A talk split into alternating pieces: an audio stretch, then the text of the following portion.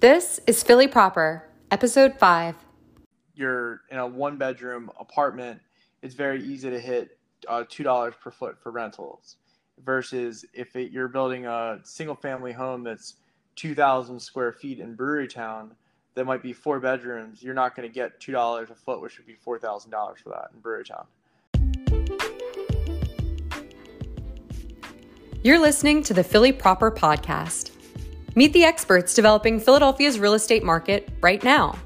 If you're looking for insights into the city's changing landscape, you're in the right place. Stay tuned to hear the personal stories and experiences of developers large and small. Be sure to join the Philly real estate community and visit phillyproper.com for project information, episode highlights, and more. Welcome to Philly Proper. I'm your host, Catherine Blessington. And on today's show, I have Logan Kramer of Design Pro Development. Logan, welcome to the show. Thank you so much. I really appreciate the opportunity.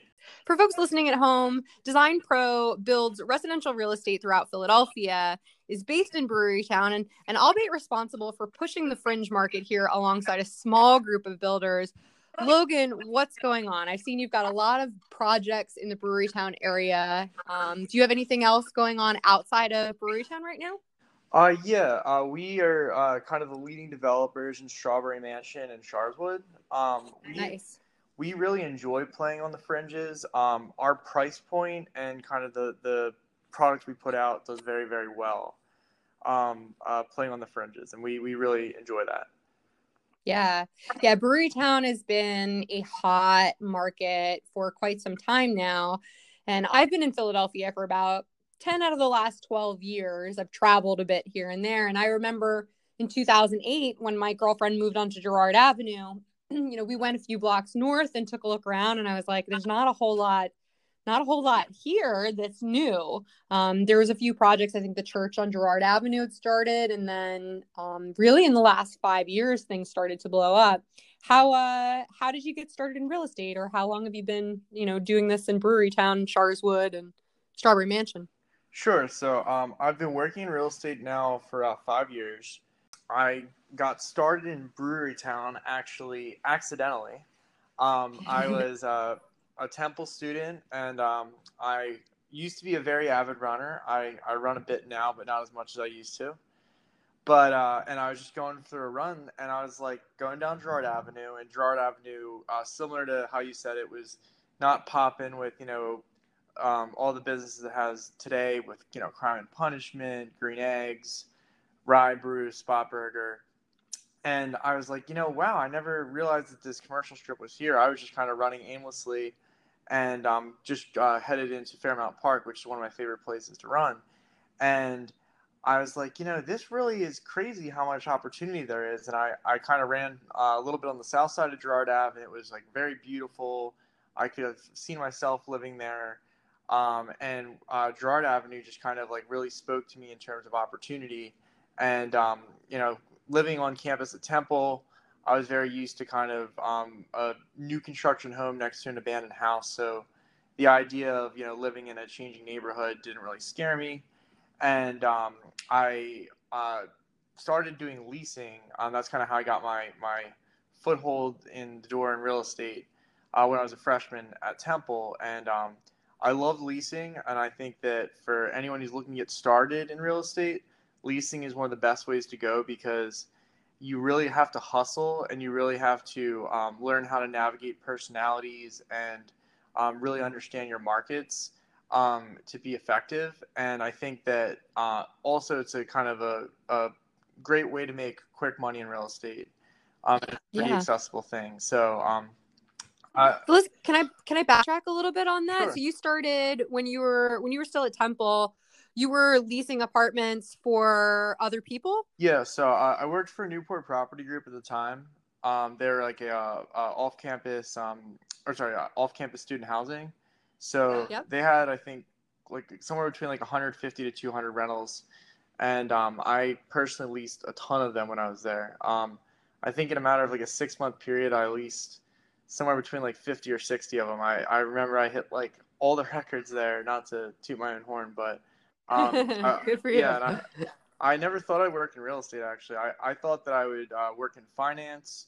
Um, I went to school uh, originally for finance, then I switched to marketing, then I switched to MIS, then I switched to uh, back to real estate, all within a two-year period.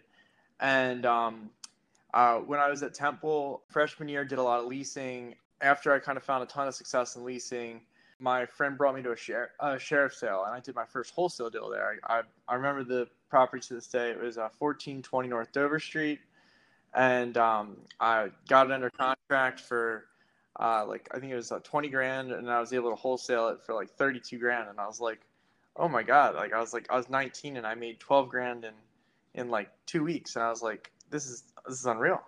I can't believe I can do this. And uh, so I, I, learned everything I could about wholesaling, and that's kind of what took up my sophomore year uh, when I was 19. Um, uh, I was a uh, really, really got deeply into wholesaling. Brewerytown was the main market that I was wholesaling in. I uh, did in my first year about 80 wholesale deals. Um, and uh, I worked on uh, Point Breeze, Brewerytown, Fishtown, New Kensington, but Brewerytown was kind of my bread and butter from the start, and it's the neighborhood that I, I fell in love with. Uh, after my sophomore year, I had a quick stint as a realtor. Found out very quickly that I did not want to be a realtor, and I wanted to stick to wholesaling and developing. From there, um, just kind of had an abundance of wholesale deals, and I started to accumulate an abundance of savings from doing well in wholesale deals. So instead of selling all my deals, ended up buying some myself and land banking them. And then um, I uh, mentored under my friend Mike Stom. Um, Mike's a very good friend of mine. Uh, love Mike like family, and uh, he taught me a ton about development, financing.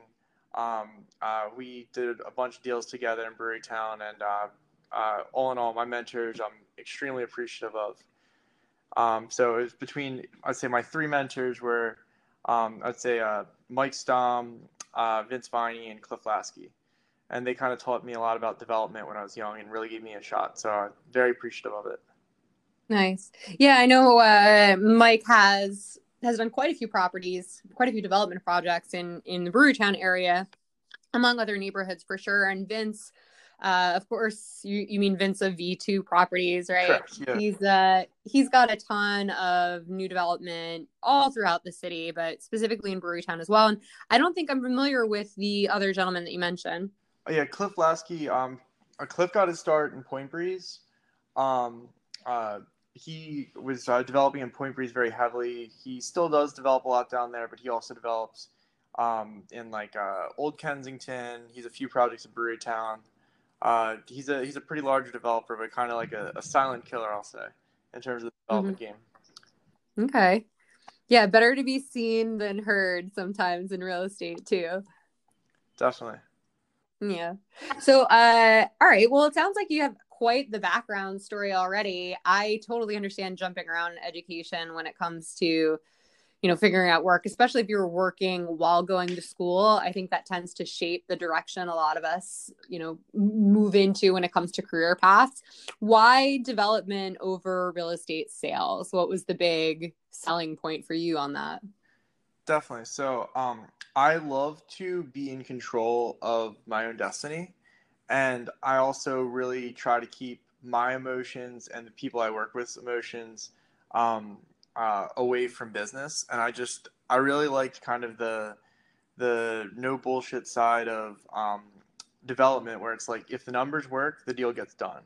Versus when I was like working as a realtor, I was getting very frustrated quickly when it's like Susie didn't like the color of the paint on the wall and like wouldn't put an offer in, and, and it doesn't matter how much you explain to her that like, you know, it's five hundred dollars to repaint the wall you know people get hung up on emotional things or uh, i just i just kind of wanted to like lead my own destiny. And i just found that i think that being a realtor is amazing. And I, I have a lot of friends that are realtors and i applaud what they do especially the patience they have that i do not have. And um, it just kind of i found out it was not for me. I'm very impatient which i'll say is uh, one of my best and worst traits. Um, but uh, I, I loved uh, kind of the finance side of development. I learned con- the construction aspect of it pretty quickly. Um, architecture, I love. Second year in real estate, I started my company Design Pro Development, and the reason we we named ourselves that is because um, I really wanted to put a true aspect of design into it. When I got into real estate, there's just kind of like a lot of people putting up the same cookie cutter houses, and nothing against that, but like for me, I wanted to really take pride in what I did, and um, I also uh, uh, I'm not an architect or an engineer, but I really really love value engineering. Um, all my floor plans, all my construction documents, and I really understand kind of what's behind a CD set much more than um, uh, most developers do, and I, I, really like that side of things. And I, will say that it really allows me to create value in cost savings on construction, as well as it really allows me to give value to a lot of my renters and home buyers by putting thoughtful things into my designs that I would want, and I, I feel that they would want as well.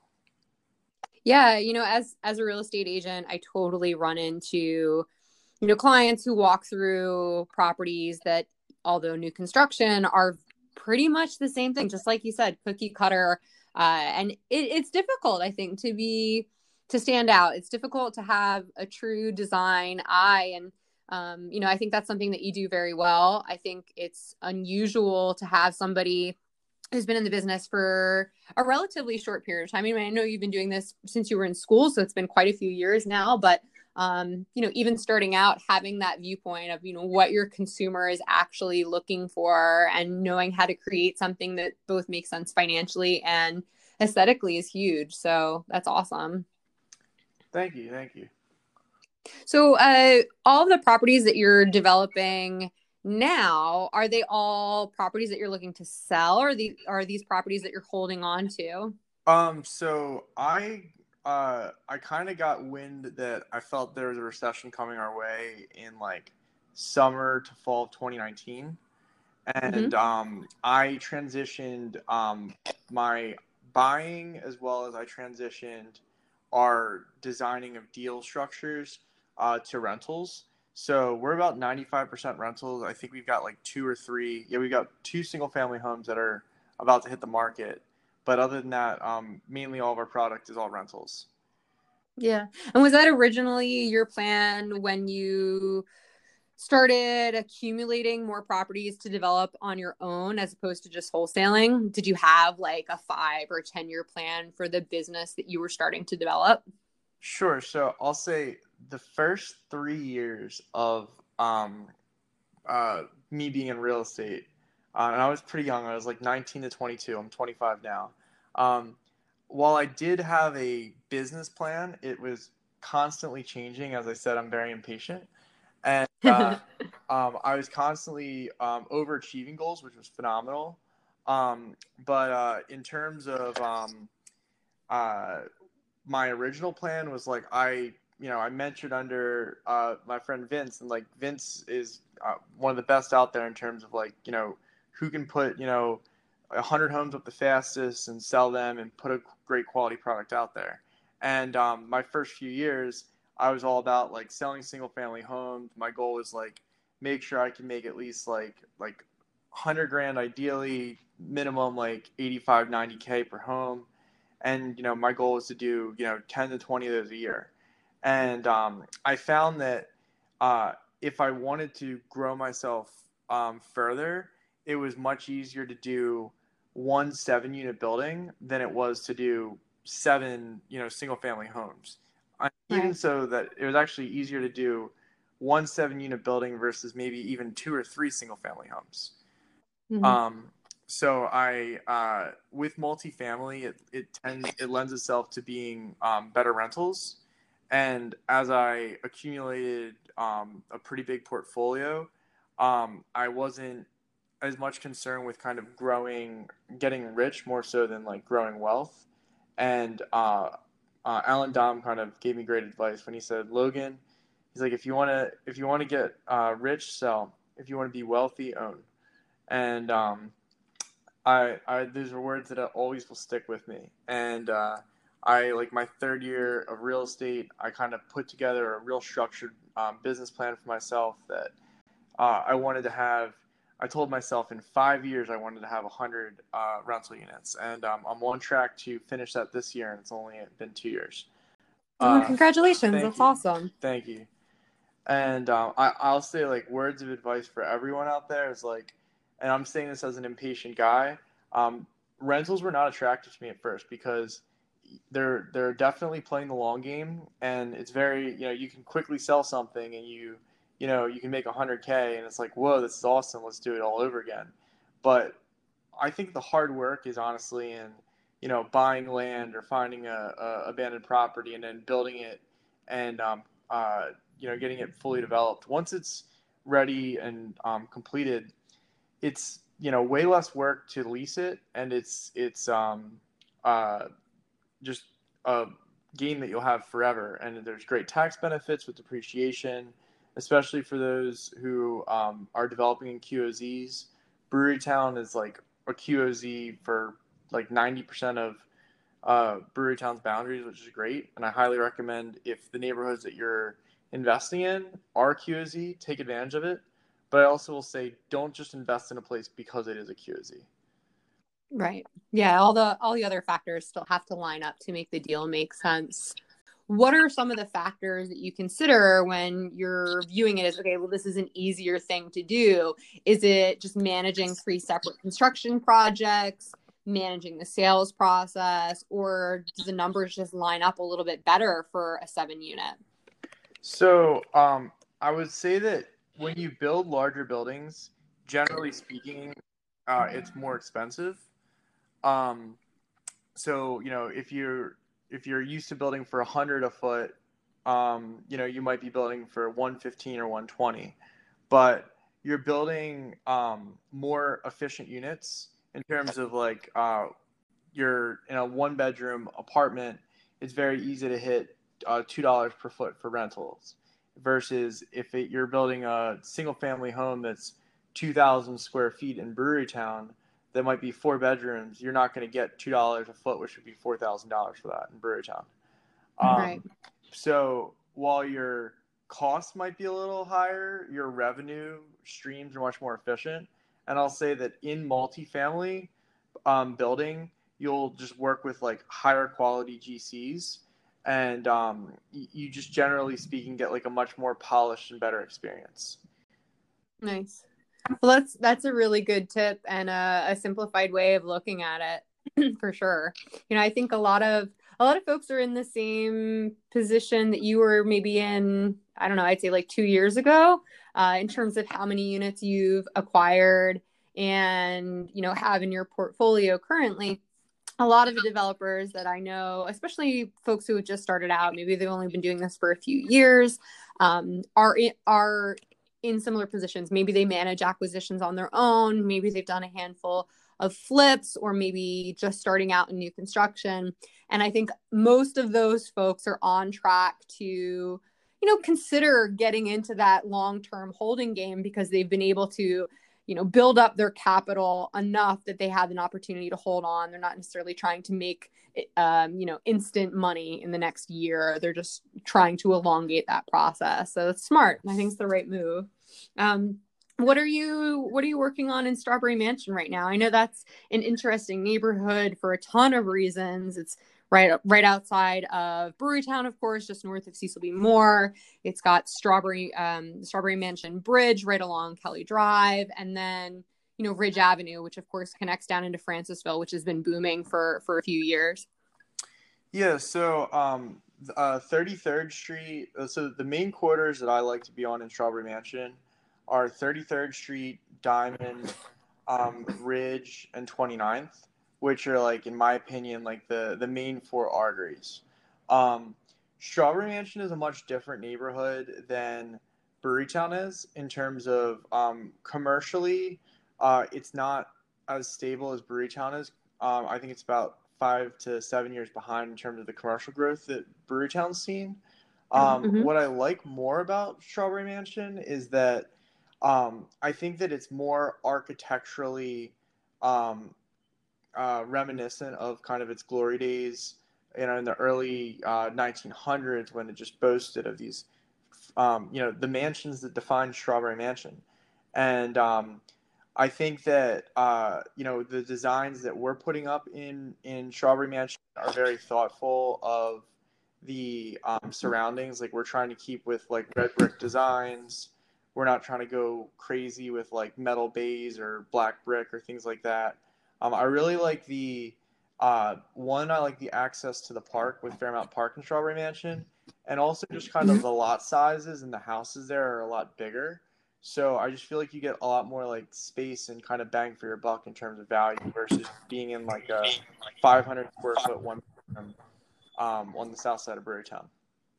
Yeah, totally. No, I agree. Strawberry Mansion has some amazing properties. I think, you know, just driving along 33rd Street by the park, you're able to see how many of those, you know, original Victorian, even some of the, the larger multifamily uh, properties that are there are still standing. And while they may have some deferred maintenance, have really good bones. And I agree. I think it's a ripe location for redevelopment and uh, and just a few years behind Brewerytown for sure.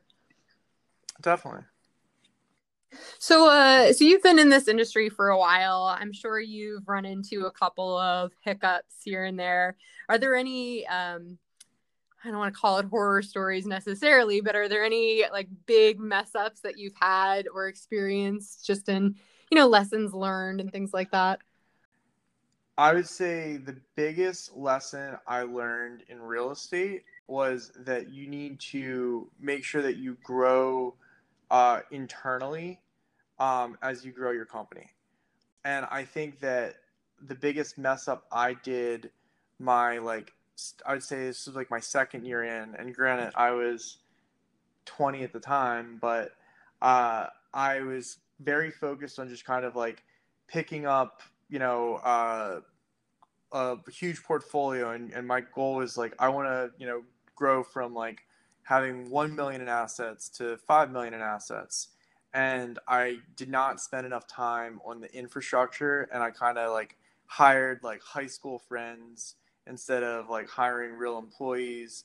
And um, I think that it's really important that you kind of build your business from the inside out versus from the outside in. And um, I've got a phenomenal team today. I love my team. They're like family to me. And um, I really made a focus the past two years to commit to being um, more of a CEO and less of um, the guy trying to kind of like do put my hand in everything and, and manage everything myself. And um, I think that's kind of like the biggest lesson I learned as my my kind of portfolio and responsibilities with my portfolio grew very quickly, but I didn't um, at the time uh, acknowledge that I needed to like take the time to grow my staff, and it turned into me working 80 to 90 hour weeks um, consistently until I kind of said to myself, you know, I've got great staff and I can hire great people um, that can help me. So. Right.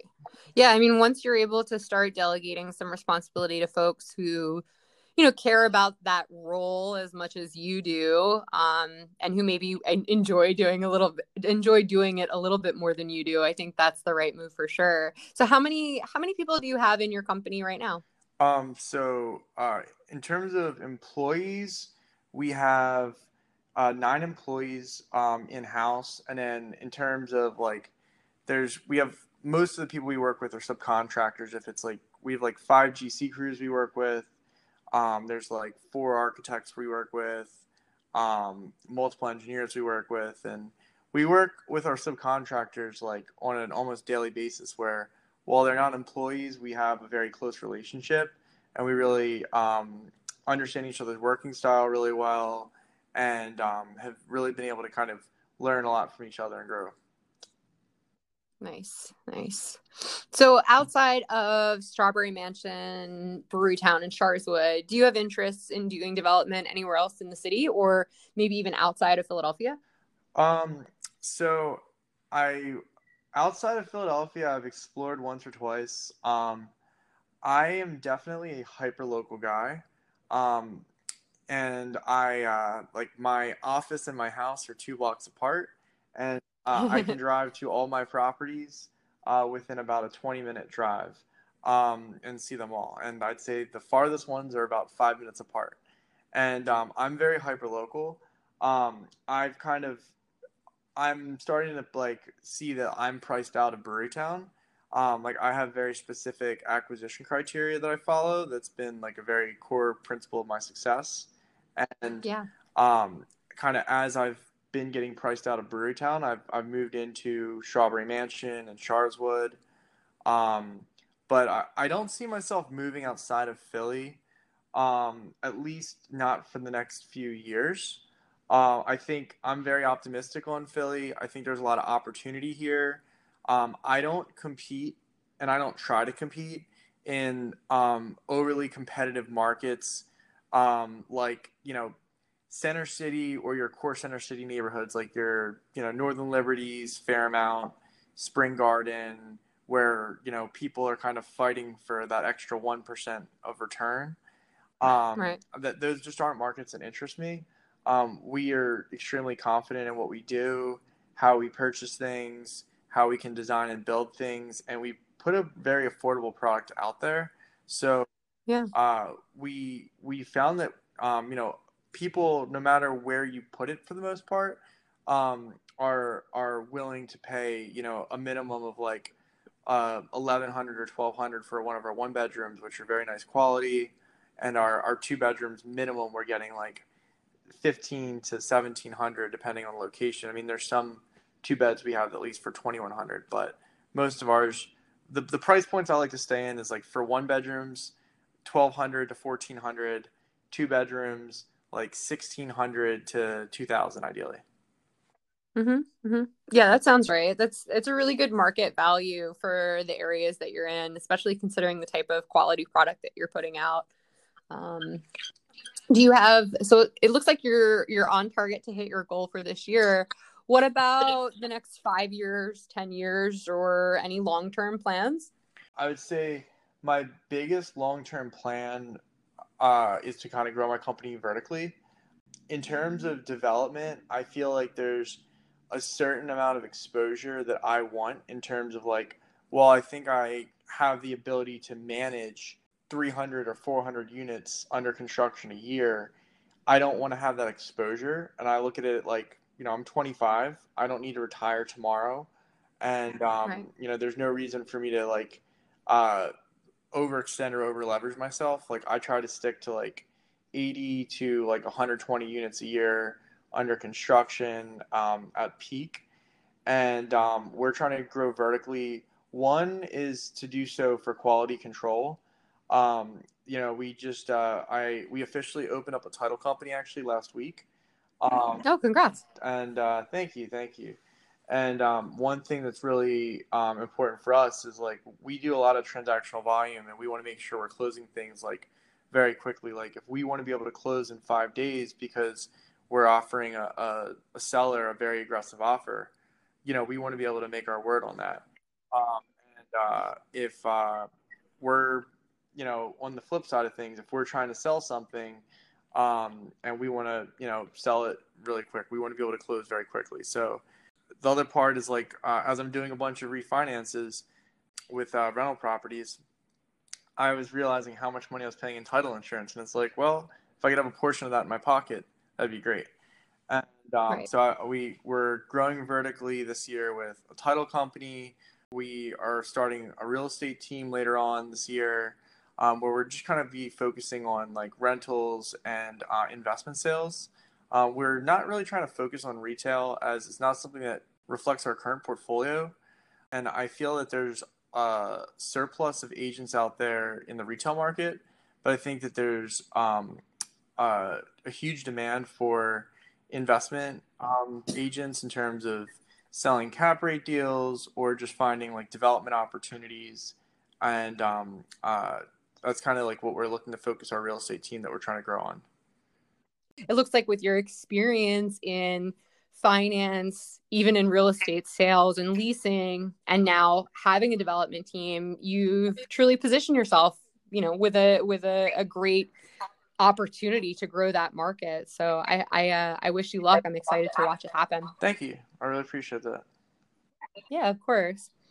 Well, that's a lot of goals. Is there a is there anything that you're finding yourself doing while we're in this sort of weird moment in time of quarantine to uh to either play catch up or even get ahead on some of these goals that you have? Yeah, absolutely. Um, so the three biggest things that um, our team's been doing that's I'm very proud of uh, is one is really working on infrastructure. Um, our team's kind of been like a car driving at like 80 miles an hour, and now that we're able to kind of um, put the car in the garage, we can kind of tune everything up in terms of the wheels and tires. So we've been able to uh, really work on better property management systems in house, better accounting systems in house, um, better uh, development softwares that we're putting in house. So it's kind of been a nice um, break where it's not like, you know, everyone else is moving at 100 and, and we're moving at zero. Like, I'll say that our company's moving at maybe like 20 or 30 miles an hour. We're trying to get as much actively done as we can. You know, with our construction sites down, it's definitely um, uh, not been fun for our construction team, but um, our our in-house team is for the most part um, all um, people who are working from the office, and they've just done a great job with setting up infrastructure. I'm extremely proud of them. Um, we've been looking at how we structure our investment deals, and like we've been um, putting a lot of more like conservative controls in place as the market that we're in right now definitely preaches an uh, uncertainty which um, I'm mm. actually a bit excited for. Um, I will say, as a developer, I think that um, everything's been very overpriced for everyone over the past two years, from the people who are buying a home to the people who are renting. And from on my end, from you know, I'm buying land that I think is uh, worth 50, that the market value of it is, you know, you know double that, and um, sellers are able to get it because there's so much demand in the market. Um, or when it comes to construction, I mean, you know, if a if a plumber for me used to make you know eight thousand dollars a house, they were making twelve or thirteen right now due to supply and demand. So, mm-hmm. well, not mm-hmm. right now. It's like sixty days ago when when we were still swinging hammers left and right.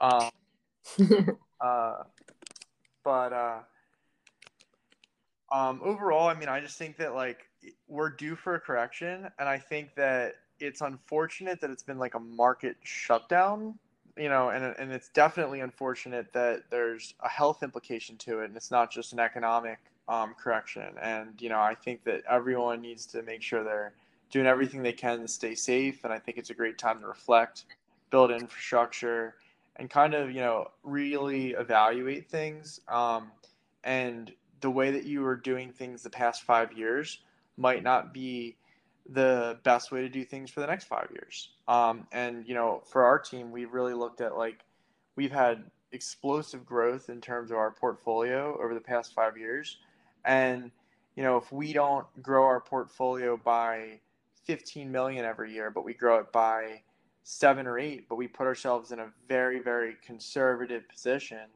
Um, and we kind of look at creating other streams of revenue by growing vertically. I'm very, very happy doing so during kind of like a uncertain time. Right. Yeah, it's interesting to see what's going to happen in the market. I I agree. I think in 2019, you know, end summer, beginning of fall, there was definitely a slight shift in the market and especially you know every it was across the board. We saw it in the stock market. We saw we saw it in real estate sales.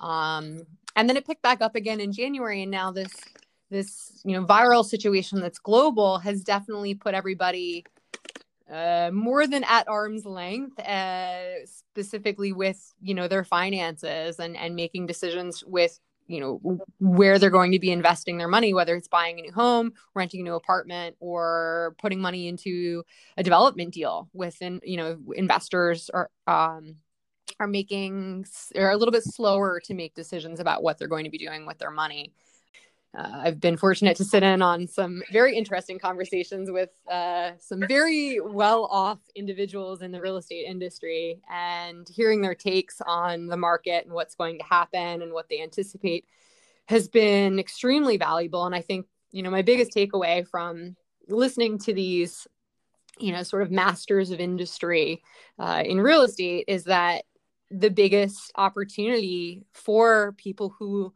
are in the real estate industry on the development side and or on the investment side and who truly understand what the potential is to grow you know independent independent wealth and and uh, long-term wealth by investing in real estate is when the market shifts and when you know things take a, a turn. Um, so it'll be interesting for sure to see what happens. And i hate to say that i'm excited as well but i agree with you. I think it's going to be very interesting over the next year at least to see how this all shakes out.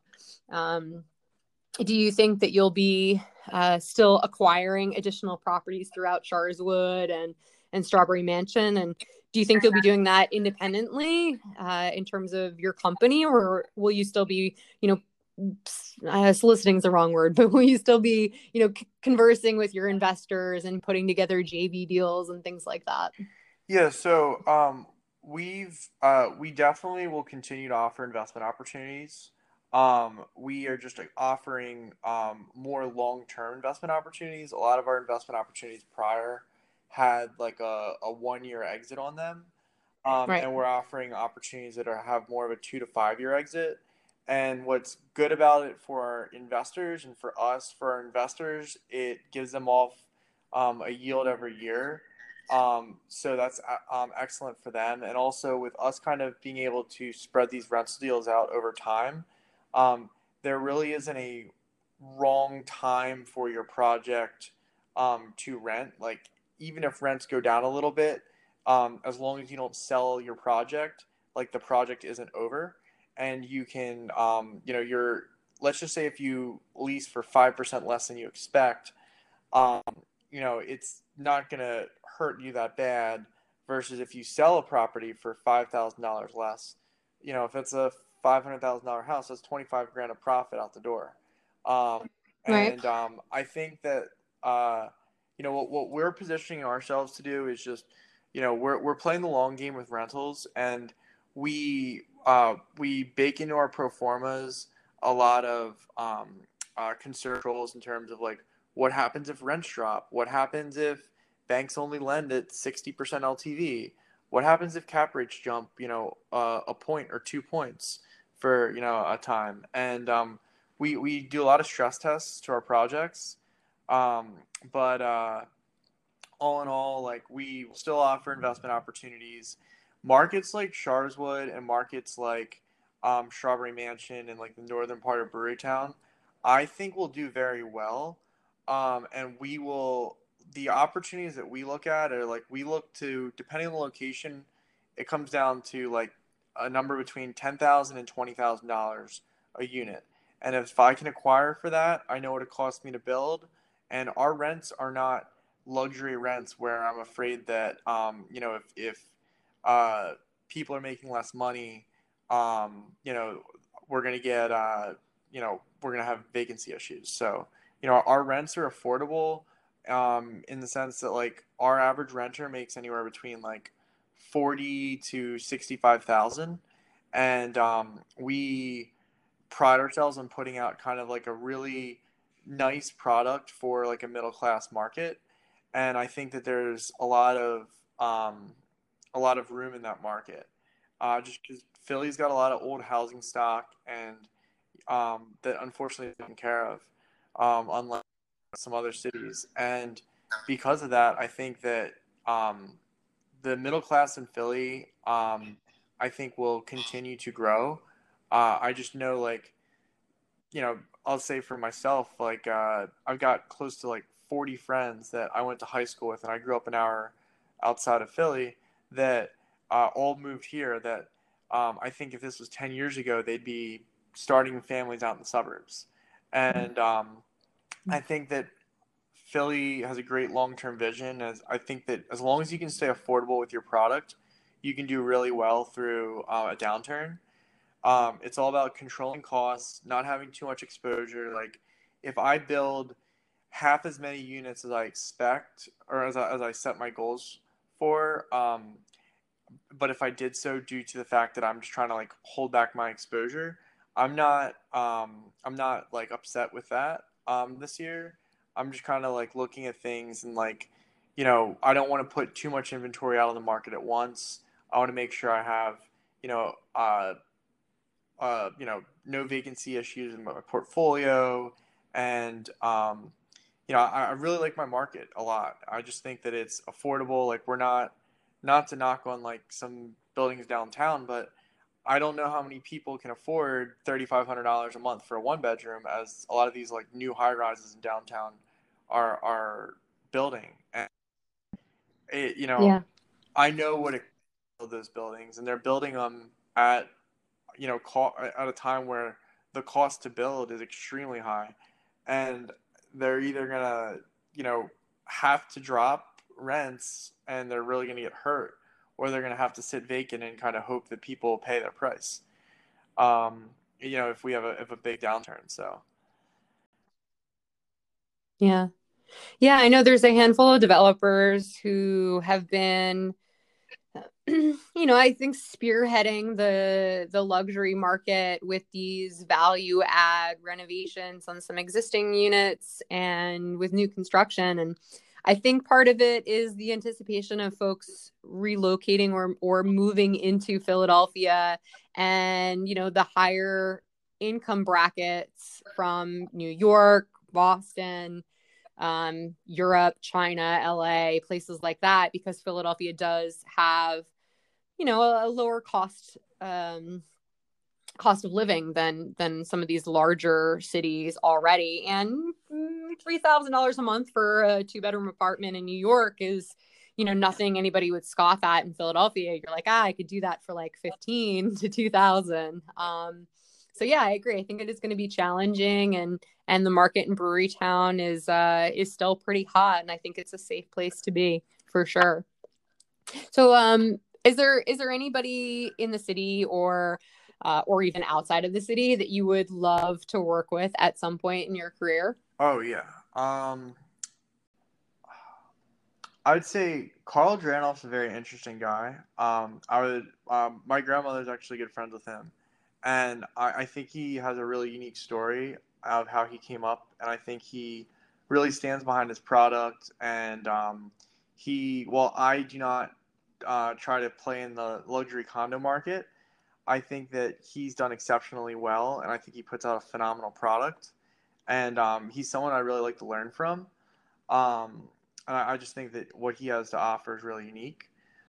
I would say other people that I really look up to. no, no, pressure or anything. Um, I would say w- one person I'd say I'd love to work more with would be uh, I love um, my builders that I work with right now, like um, Sean Pincus, um, City Suburban Builders, um, Eastern. Uh, I love um, CBRN. I love all of them. They've been phenomenal to me, and um, you know I've been uh, very blessed to have a great team, you know, behind me building my portfolio. So I'd love to work, you know, more and more with them, and it's been fun to grow together.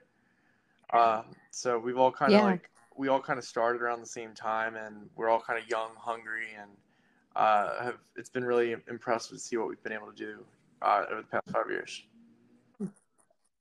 Well, that's nice to hear. I love it when people are, you know, happy with with the people that they choose to work with when they have that ability, especially when it comes to contractors in the real estate industry. You hear a lot of, you know, horror stories of people starting out and having to vet, you know, uh, two dozen people before they finally end up finding the right contractor or the right team member or employee or whatever it might be. So it's nice to hear that you've you've established that network already. I'll have to uh I'll have to get Carl on the show and uh link you guys up. yeah. Well, um thank you so much for uh coming on and chatting with me today. I really enjoyed hearing the history of how you got into the business and what you have going on. I'm looking forward to connecting in the future and um hopefully seeing you and your projects in person in the very near really future.